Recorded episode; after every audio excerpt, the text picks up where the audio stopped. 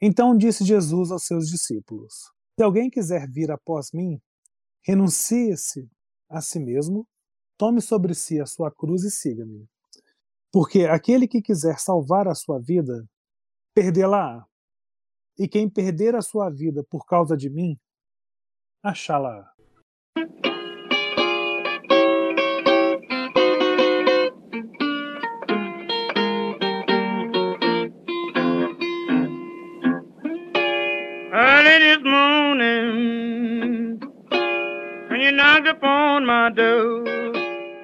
Bom dia, boa tarde, boa noite, querido ouvinte do podcast Tempo Redescoberto.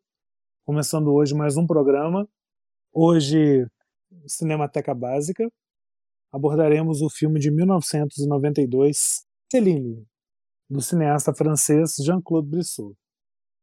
E sem perder tempo, já para dar as boas-vindas ao nosso colega de podcast Fábio, eu peço para que ele se apresente e dê uma pincelada inicial sobre a sua impressão sobre o filme, sobre tudo que ele quiser falar. Olá, William. Olá, ouvintes. Primeiro, né, nos certificar que esse é o nosso podcast mesmo, né? Começou com essa citação bíblica. é, dá aquele ar diferente, né? Não há, parece que vai começar um, um, outro programa, mas não, somos nós, né, William? Estamos aqui Sim.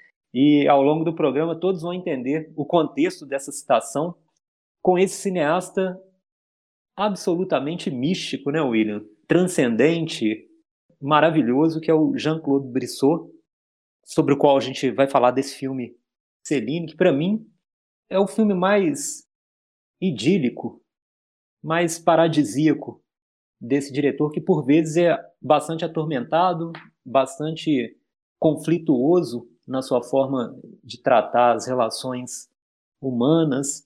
E nesse filme a gente vê um, um acento diferente, né? um tom diferente. Mas não é exatamente um tom religioso, né, William? Eu acho que esse vai ser o mote da minha fala hoje, mostrar como a gente não está diante de um cineasta religioso, propriamente dito, na forma como a gente entende essa palavra, mas alguém que tem uma visão singular da transcendência, eu diria.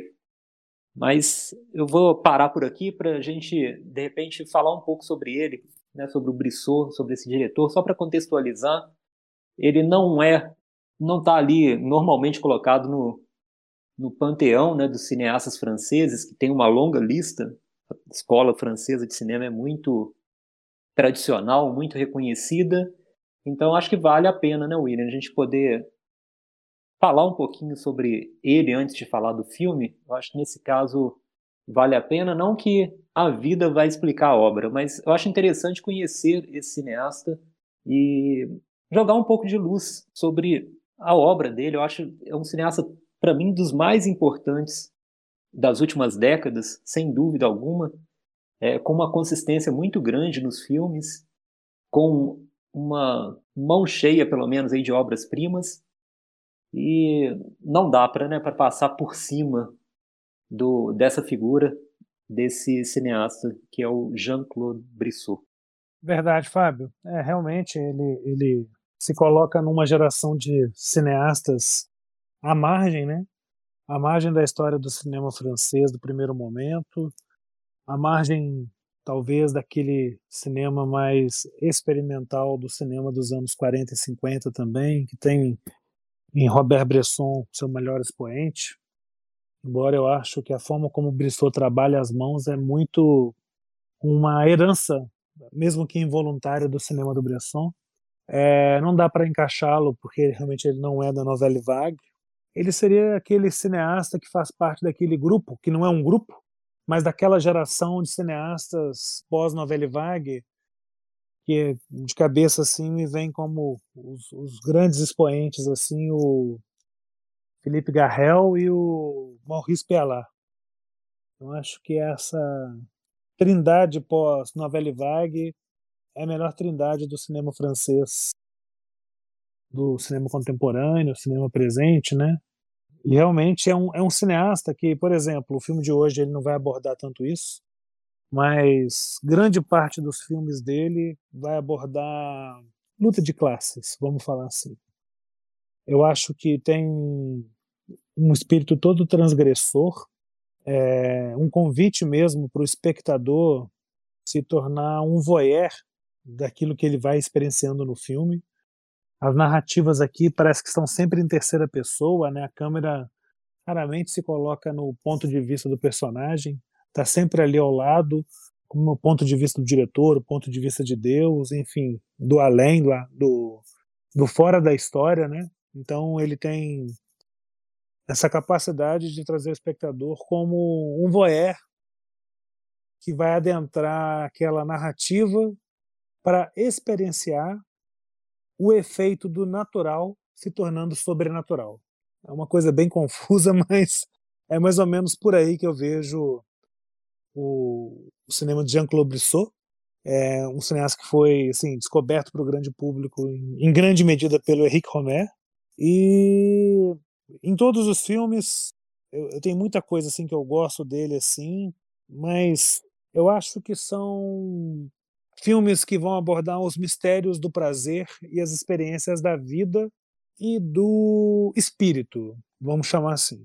Uma vez que em muitos momentos dos seus filmes a graça, essa, esse estado de graça, de divindade, vai estar sempre se aflorando e se abrindo em situações muito ordinárias. Então a graça que se aflora pelo ordinário é todo um cinema muito econômico de imagem, né? Um naturalismo, um materialismo muito grande, mas da matéria ele vai rarefazendo essa matéria para encontrar o espírito, né? Então a gente tem no, no, no filme de hoje, no Celine, essa personagem burguesa que vai anular sua identidade passada, uma vez que ela vê que essa identidade passada é uma identidade apenas de representação, ela não é real, e que para partir de então, nesse esvaziamento do ser, nessa morte, né, até tem até como tentativa, tem tentativa de morte no filme, nessa morte do ser realmente ressurja toda uma capacidade de realmente ser algo humano, demasiado humano. E daí o porquê também desse humano demasiado humano ser divino demasiadamente divino. Porque é uma comunicação com esse mundo que eu falei do efeito do natural, né? Mas a natureza em Brissot, ela tem tudo, menos algo natural. Ela, ela transborda o natural. Ela chega ao sobrenatural. E através das janelas, os filmes dele têm muitas janelas, né? essa comunicação do espaço interior com o espaço exterior se faz uma, uma comunicação mesmo desse sobrenatural e dessa rarefação da matéria. E por falar em matéria, devolver para você, Fábio, o filme de hoje eu acho que ele é a consumação de, dos quatro elementos. A gente vai ter a água, o fogo, a terra e o ar. E já já eu explico por quê. Mas, enfim, feito esse contexto inicial, queria te ouvir um pouco mais guardar algumas ideias aqui no, na minha manga esquerda para soltá-las no momento certo. Beleza, William. Eu vou fazer um pequeno parênteses. Como alguns ouvintes já nos perguntaram algumas vezes sobre onde encontrar esses filmes, eu já deixo é, já o aviso né, que o link para esse filme está na bio do nosso perfil no Instagram. Então, para quem está ouvindo pelas distribuidoras de podcast, Spotify, etc.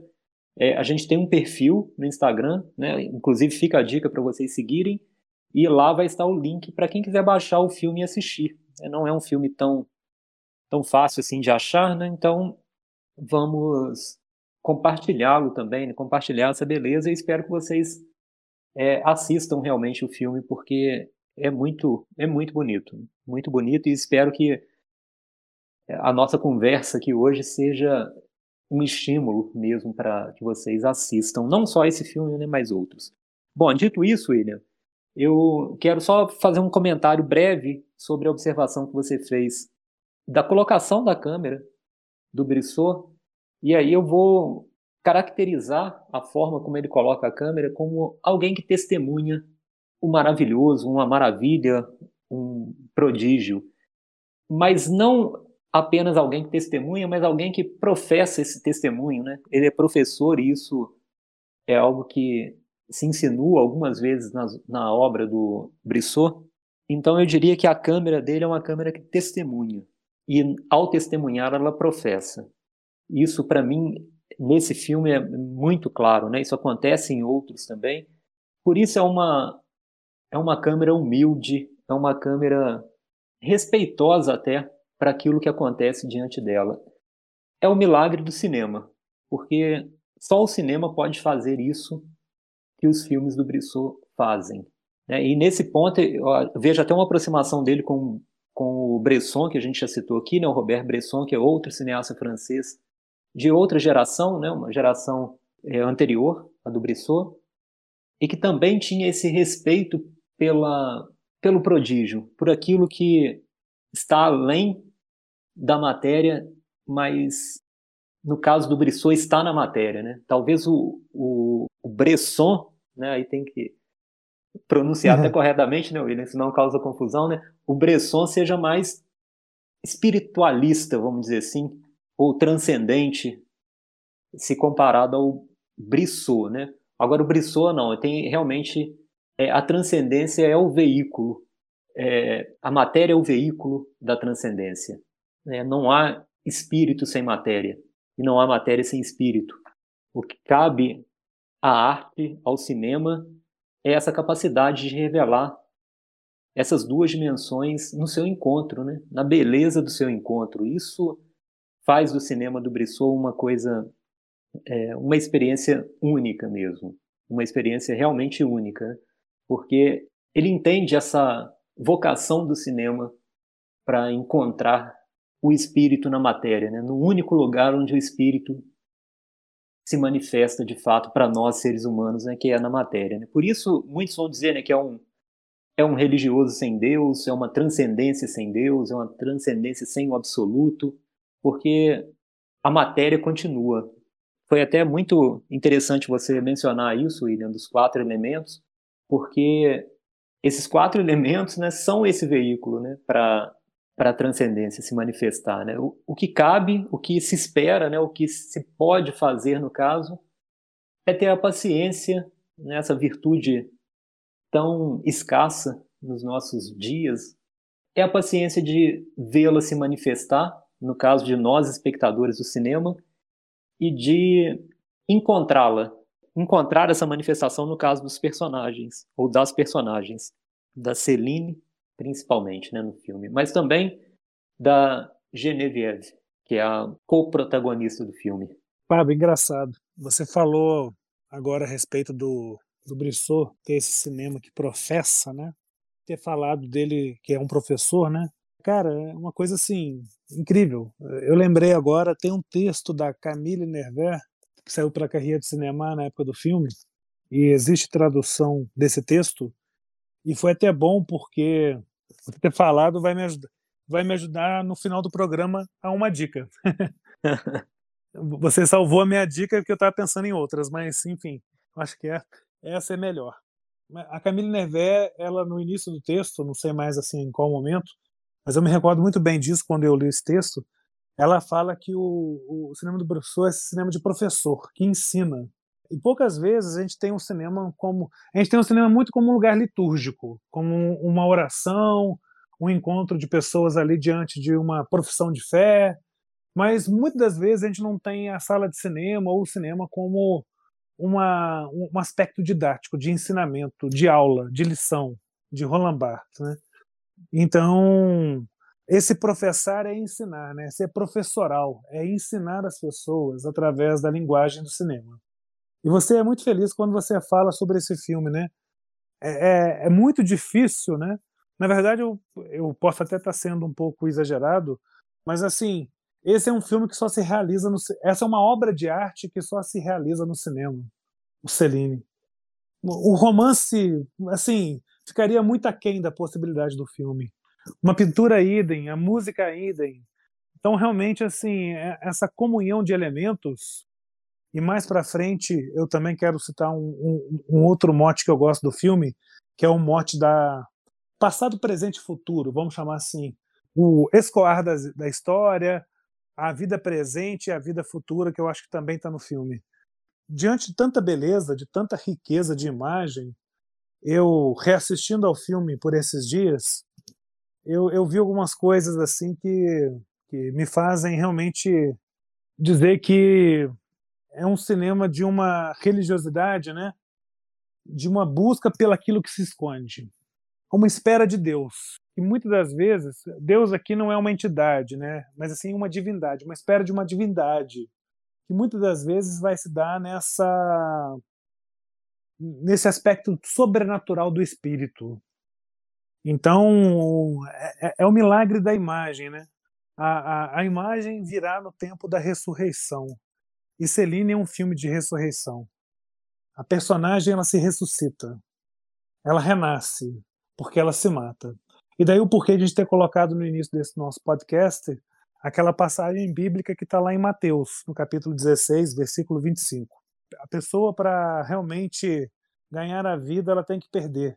E a Celine perde, porque ela sabe que na perda, na subtração, está a soma. Então, é, só para eu devolver a bola de novo, eu tenho mais coisas para falar. Na verdade, eu tenho mais algumas coisas para falar. Eu assistindo o filme recentemente agora, dessa última vez, eu comecei a, a, ver assim como que é um cinema também de, de, não vou falar releituras, mas assim de criar fronteiras com grandes obras do, do cinema, como Um Corpo que Cai e o Persona do Bergman. Um Corpo que Cai pela história desse amor que surge após a morte, né, de um primeiro momento. E aqui a gente tem é, um amor entre duas mulheres, mas não é nada de amor carnal, não. É um amor no sentido ágape, de doação ali, de partilha, que é muito bonito. Ao contrário do Corpo que Cai, que eu já acho que é já um amor mais erotizado, mais yin yang, masculino e feminino. Aqui não. Aqui está numa outra plenitude. Isso não quer dizer que um filme seja melhor que o outro por causa disso. Na verdade, não, não cabe aqui ficar fazendo essas comparações.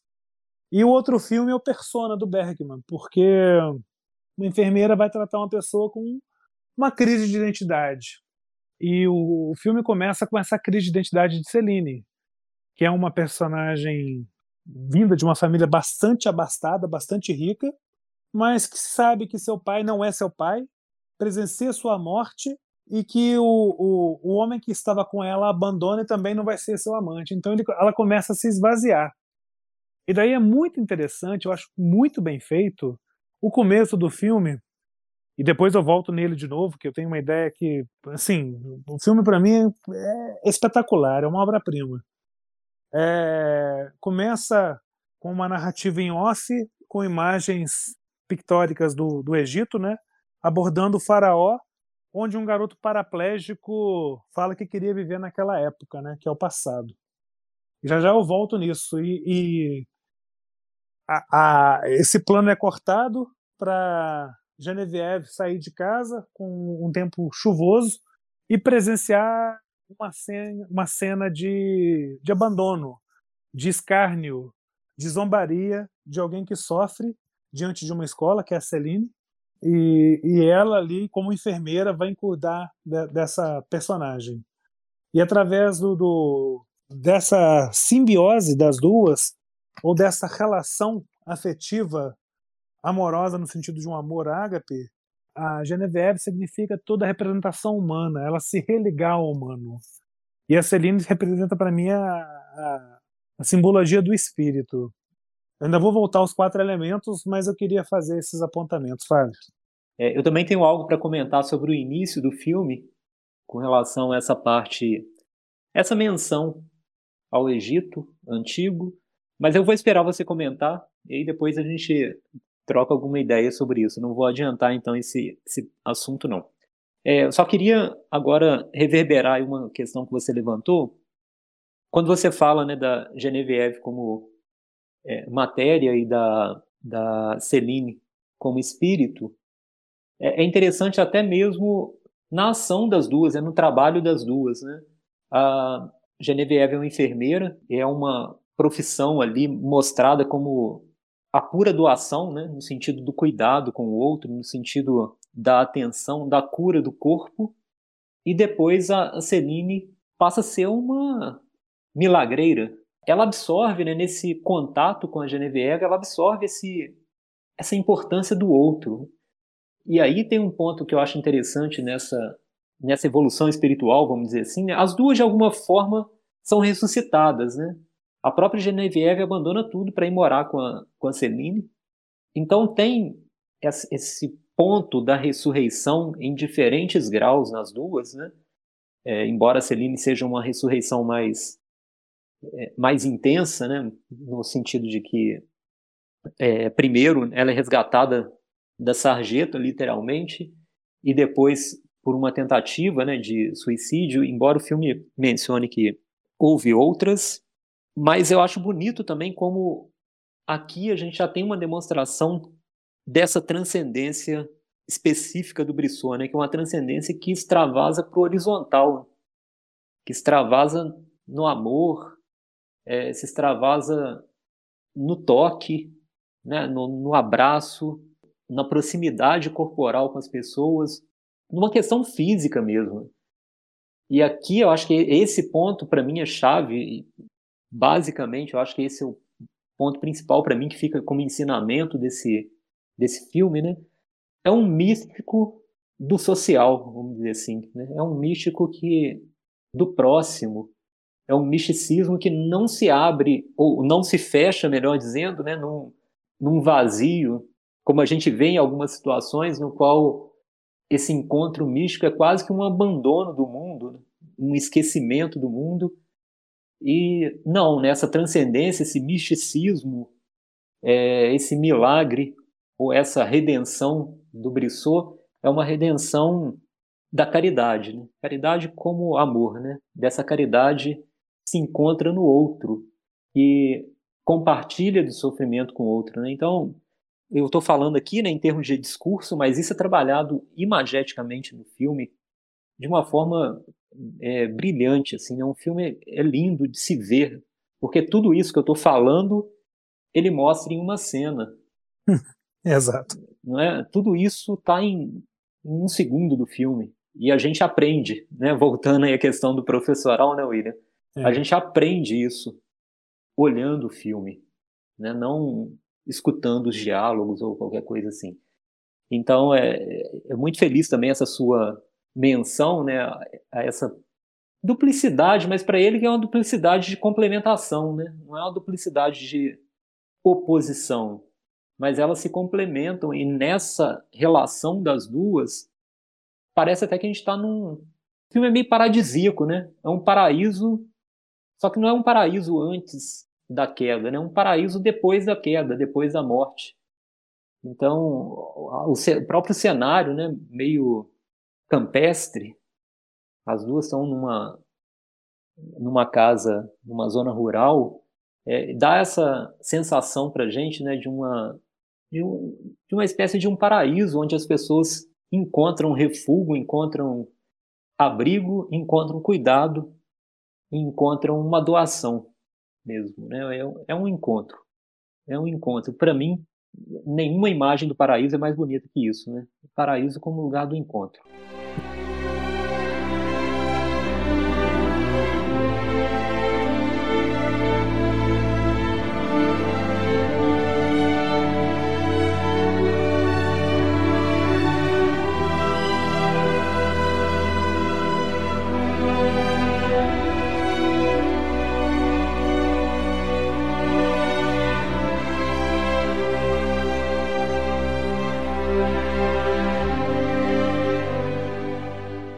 Exatamente.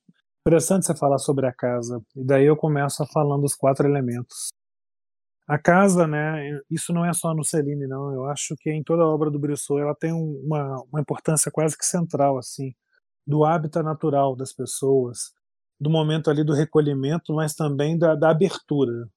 Muitas das casas deles, e no Celine não é diferente, inclusive eu acho que é o maior expoente, as janelas, as portas se abrem para o mundo, né? É isso que eu falo, né? É, existe uma busca pelo que se esconde ali, né? É como se a casa espiasse o mundo, fosse uma vazante para o mundo, para enxergar algo que está ali fora, né? Que pode ser Deus, pode ser o divino, ou simplesmente a vida na, na sua essência quase que primordial. Então a casa para mim é o elemento terra. É, e aí eu falo do primeiro elemento, né? O elemento água no filme se dá pela tentativa de suicídio ela se joga na água, né, tentando se afogar. E ali a água é, é toda uma ideia de anulação de passado, de morte de passado, que vai se consumar pelo fogo, no momento em que ela bota fogo em alguns pertences e um carro. Ali o fogo existe a purificação do espírito ali pelo fogo. Para quê?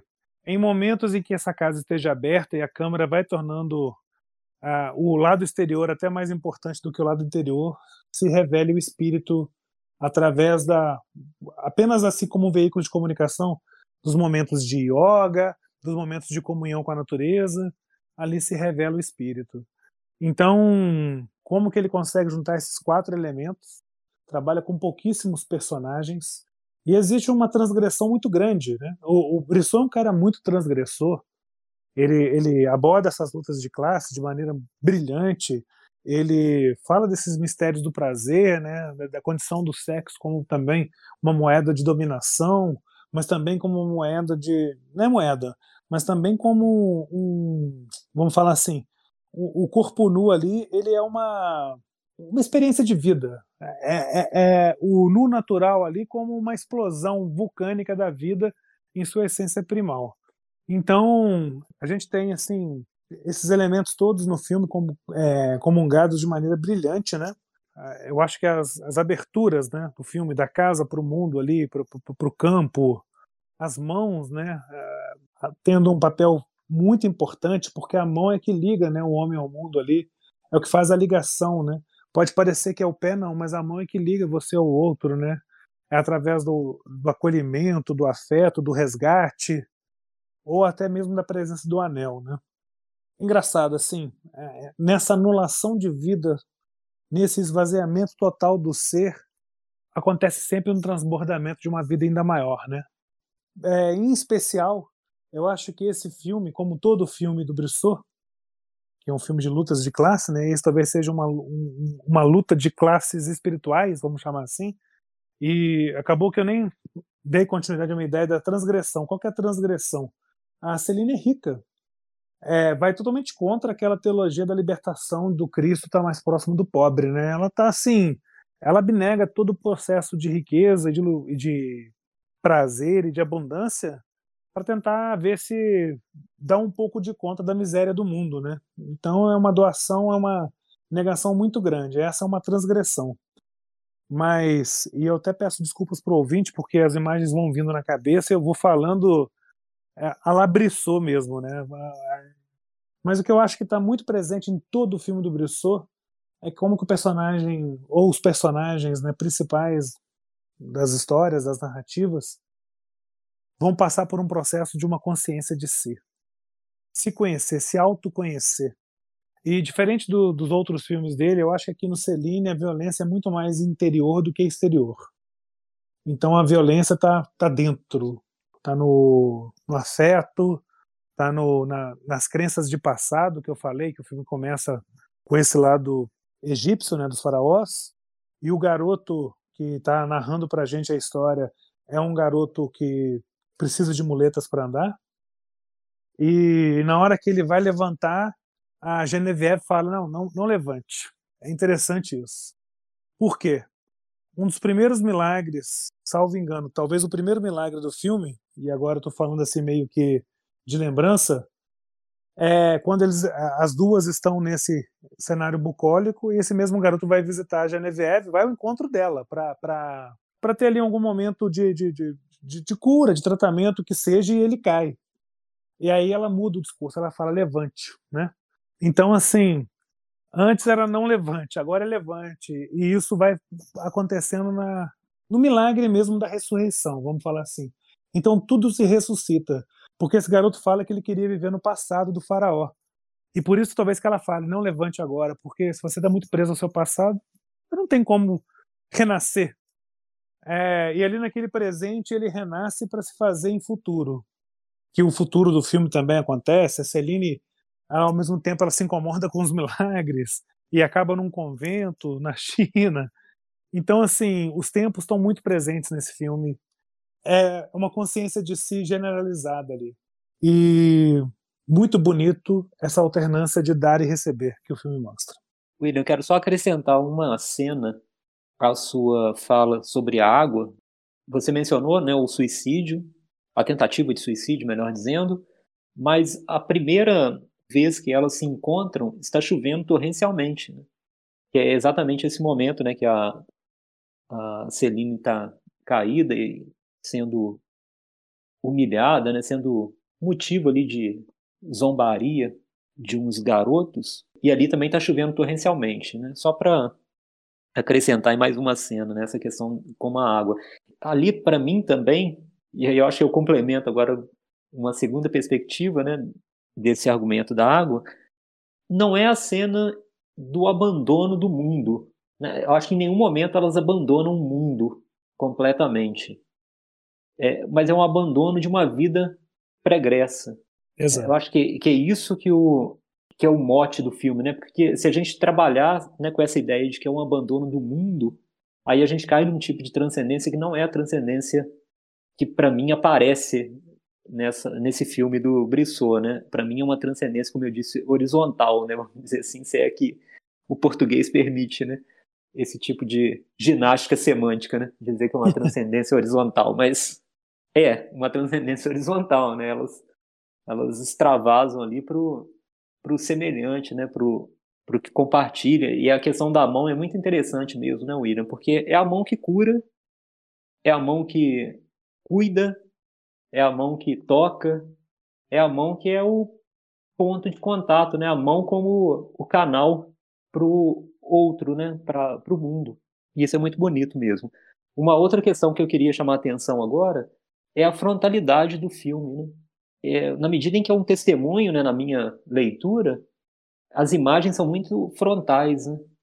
A gente vê isso demais. Um filme, sobretudo, é, tem, agora me vem uma cena muito bonita em que ele abre, é, em que há uma janela aberta e a Genevieve olha para Celine meditando é, na parte externa da casa, né, num, quase um bosque, né? Eu não vou nem falar que aquilo é um, é um jardim, não, porque é, um, é realmente um, uma espécie de um bosquezinho, assim, né? Não sei se isso descreve bem, mas, é, assim, me vem muito à mente, né, essa, a imensidão da natureza quase que engolindo a, a Celine, né? Quase que ela se junta aquilo, ela se dissolve naquela natureza.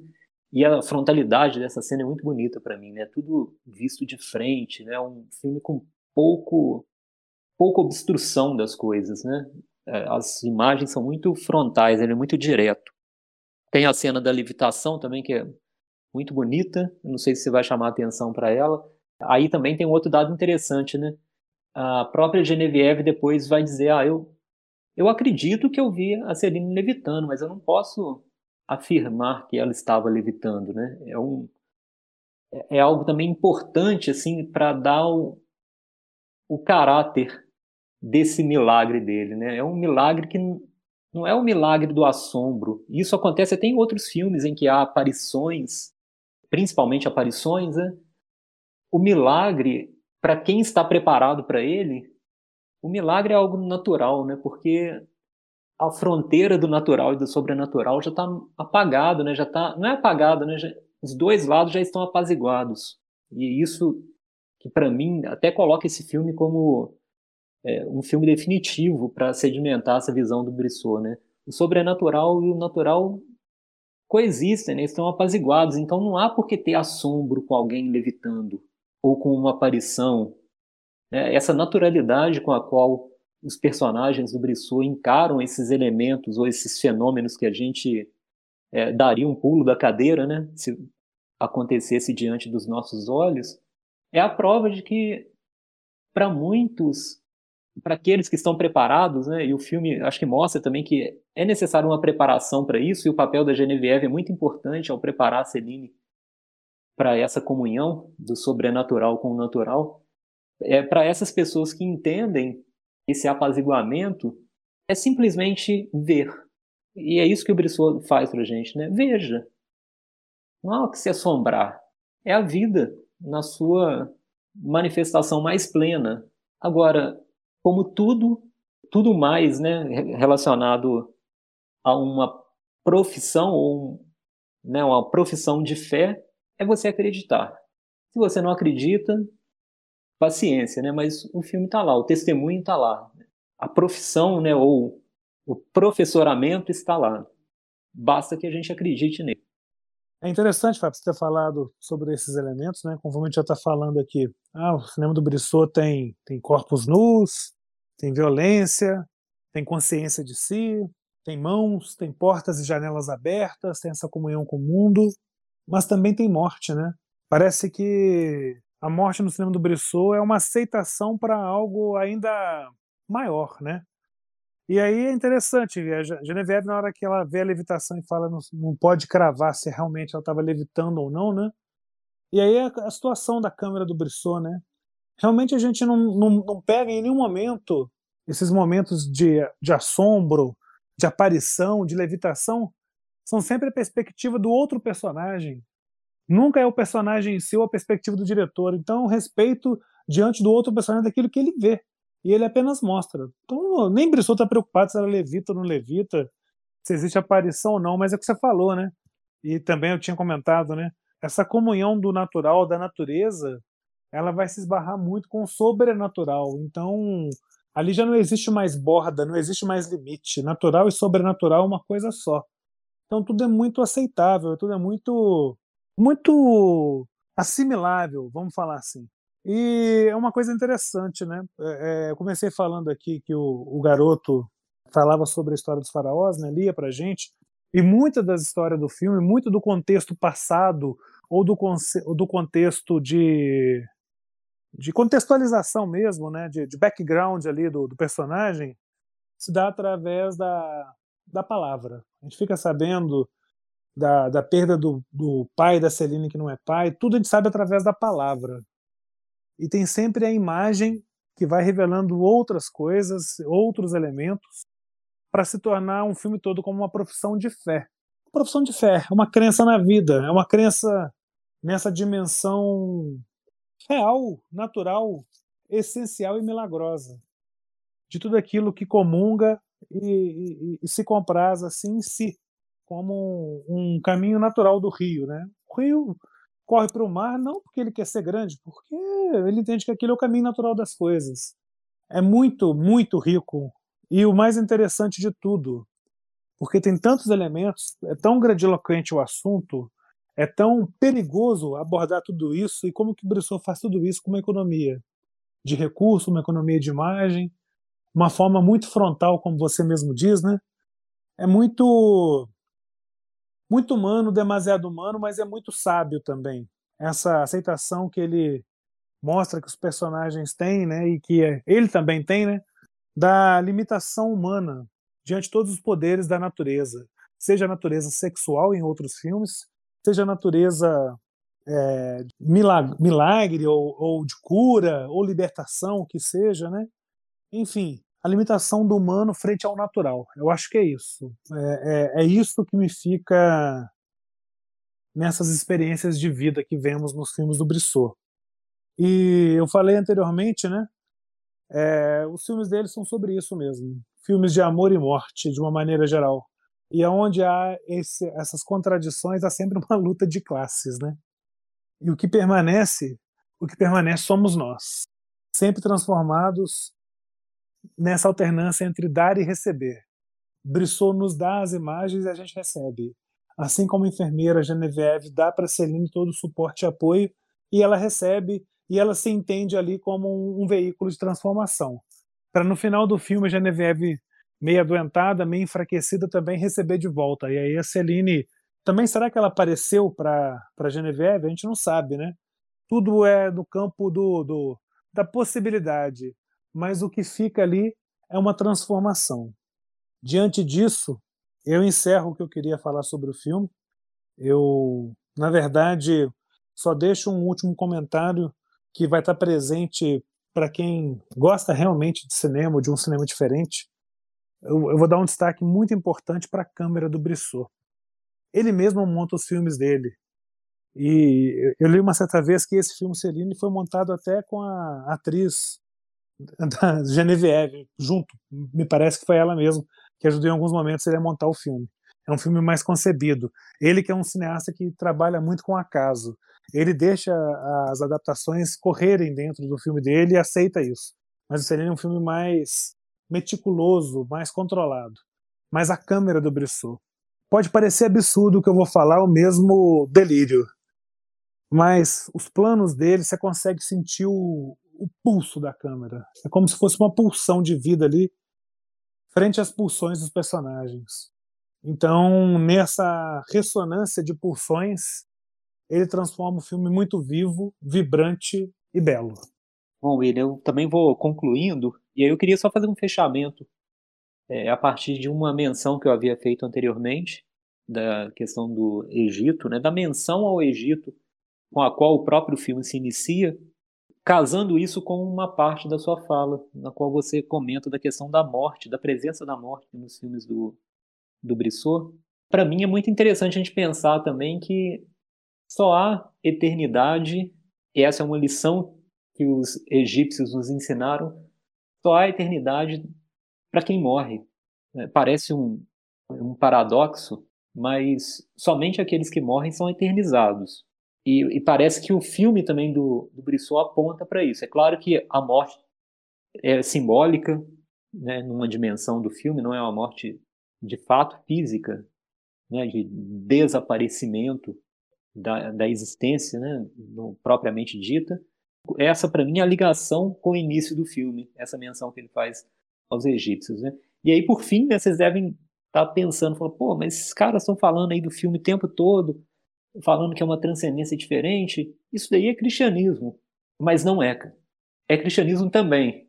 Eu acho que vai ter muita, muita é, coisa. É também. É, é, também, mas não é só. É, exatamente. E, só que para explicar isso aí, só assistindo o filme, né, William? Não tem como, não tem como traduzir, né? Mas eu digo para vocês, não, talvez no seu núcleo, naquilo que seja mais fundamental da visão do Brissot, não é cristianismo. Exatamente. E eu falei que tinha encerrado, mas você levantou uma bola que eu acho interessante. Quando você fala dos egípcios aqui, a gente já falou no início do nosso podcast, nos primeiros programas, sobre o texto do Bazan. E novamente eu volto a ele, né? Já voltei em outro programa, estou voltando de novo. A hora que o Bazan fala que a morte não é senão a vitória do tempo. E que os egípcios tinham essa história do embalsamamento para a preservação do corpo, né? Como uma ideia de eterno, né? E aí, de novo, né? Eu lembro do acossado do Godard, né? Que no momento do filme lá existe um, um, um, uma, uma, abordagem da juventude a um, a um, pensador e fala assim: qual que é a sua grande vontade? Ele fala: tornar-me imortal e depois morrer. Então, assim, o Brissot já passou dessa coisa, né? Ele começa da morte. Então a gente, é. tem, um, é, então a gente tem um registro do filme pós-morte. Mas aqui não, é, não tem nada de, de necrotério, de tristeza, não. É engraçado, porque assim, a própria anulação do argumento, a própria anulação do ser, a própria morte, né? É a, a morte do argumento. Ele começa o filme do nada. Então, da morte que ele busca a vida. Ao contrário do caminho natural da vida, que é da vida que a gente encontra a morte, né? É pelo contrário. A partir da morte, ele encontra a vida. Então, eu acho que não tem forma melhor do que acabar, até porque não acaba, né? A gente só termina para lançar o episódio falando que é um filme de filmoteca básica, muito mais do que filmoteca básica, eu acho que é um filme essencial para as pessoas aprenderem a ver. Eu acho que é isso. É porque o que ele vai ensinar, o que o Fábio falou assim, não dá para explicar só vendo o filme, e você vai ver o filme, você vai entender interiormente, mas você não vai conseguir explicar, porque não está no campo da palavra. Está no campo do, da dimensão do espírito, de uma linguagem própria do espírito. É, William, é até difícil dar dica depois do filme, né? por, isso que, por isso que você me salvou, sabia? eu falei, cara, o que, é. que eu vou indicar para os caras? Mas você me salvou, eu posso até começar, Fábio. Já que você me salvou, aí é até Beleza. bom que você pega um fôlego e E vai pensando na sua hora marota que a minha chegou, então. Beleza. Bom, é, aproveitando, né? Você me fez lembrar esse texto que eu falei da Camille Nervet no Caia de Cinema. Eu não leio francês, mas tem muita gente boa no mundo que faz um trabalho lindo de cinema, para quem não lê, que nem eu. E uma da galera das melhores que tem no nosso cenário nacional é a turma da Foco, revista Foco de Cinema. É, existe uma edição anterior à última que foi lançada esse ano, que é uma homenagem ao Jean-Claude Brissot. Então ela tem muito texto sobre Jean-Claude Brissot. E, e lá que eu li o texto da Camille Nevers. Então eu deixo a dica aqui, a revista Foco e esse texto da Camille Nevers, para a gente entender um pouco mais Celine, mas em especial entender um pouco mais o Brissot. Ele poderia estar muito bem no Inventário das Sombras, porque ele é muito pouco falado. Cada vez mais ele se torna mais falado. Mas diante da dimensão dele, dessa desse cinema magnânimo que ele tem, ele tinha que ser muito mais falado. Então essa é a minha dica. Eu ia até dar outra, mas eu vou seguir o Brissot. Eu vou deixar no sobrenatural essa outra dica. Bom, a minha dica já foi insinuada aí ao longo do episódio, né, ao longo da nossa conversa, William. É, é o, é o cineasta que eu vejo é, muito próximo do Brissot nesse aventurar pelo mistério do humano, né? mas do humano não somente na sua materialidade, mas também na sua transcendência, que é o, o Robert Bresson. Eu vou deixar um filme dele, embora, como a gente já mencionou, né, não vou retomar isso, mas é, com contornos diferentes né, do Brissot, mas o Robert Bresson também é, me instiga muito nesse sentido, né, com seu ascetismo, com a sua é, visão do espírito e também do corpo. Então eu vou deixar um filme, para mim, dos melhores dele, que é Muchete. Também é deliciem-se com o filme, assombrem-se com o filme também, né? Eu acho que é outro cineasta desse grupo assim que faz do cinema o que o cinema é hoje, né? Um dos responsáveis por fazer do cinema o que ele é hoje, que é essa obra de arte com uma digital né, com uma é, assinatura legítima, né, uma assinatura robusta, a ponto de parear o cinema com as outras grandes artes né, que já vinham se desenvolvendo desde muitos séculos antes do cinema. Então, reforçando, Robert Bresson, no chat, A Virgem Possuída. Mas ótima dica, eu acho o Bresson genial. Eu acho que vai ter algum programa em breve aí que a gente vai estar dedicando algo ao Bresson, porque tem uma obra também singular, única e gigantesca na história do cinema. Mas está na hora da gente se despedir. Eu deixo aqui meu abraço, Fábio. Um abraço para o nosso ouvinte. Continue nos seguindo nas plataformas de podcast. Continue sempre interagindo com a gente. E por fim, eu falo: creiam-me, a imagem virá no tempo da ressurreição. Maravilha, William já estamos prontos para abrir nossa igreja do cinema, né? Alguma coisa é. voltada a isso. Vamos pensar num nome bem ô, ô, Fábio, sugestivo. É engraçado. O, o, o Truffaut, ele tem uma, o François Truffaut, ele tem uma frase que eu adoro, né? Eu falei Truffaut, mas a pronúncia certa é Truffaut, né? François Truffaut, ele fala uma frase que eu acho linda. Ele fala assim: minha religião é o cinema, acredito em Charlie Chaplin. não, não é para tanto, não é para tanto, mas assim, a nossa religião é a, é a, arte, é a vida, é a religião em si, cada um tem seu aspecto, mas realmente é, é, a gente faz aqui uma profissão de fé, né? A gente acredita muito nessa linguagem única do cinema. Já me despedi, voltei, porque eu me ressuscitei, Fábio. Tomei Celine aqui. Nada mais apropriado para o episódio de hoje do que você voltar, né, William? Sim, mas como a Celine deixa eu me rarefazer e ir não para a China nem para o convento para você se despedir, senão o programa não acaba. Então, com um adeus daqueles que ficam, né? Eu também me despeço.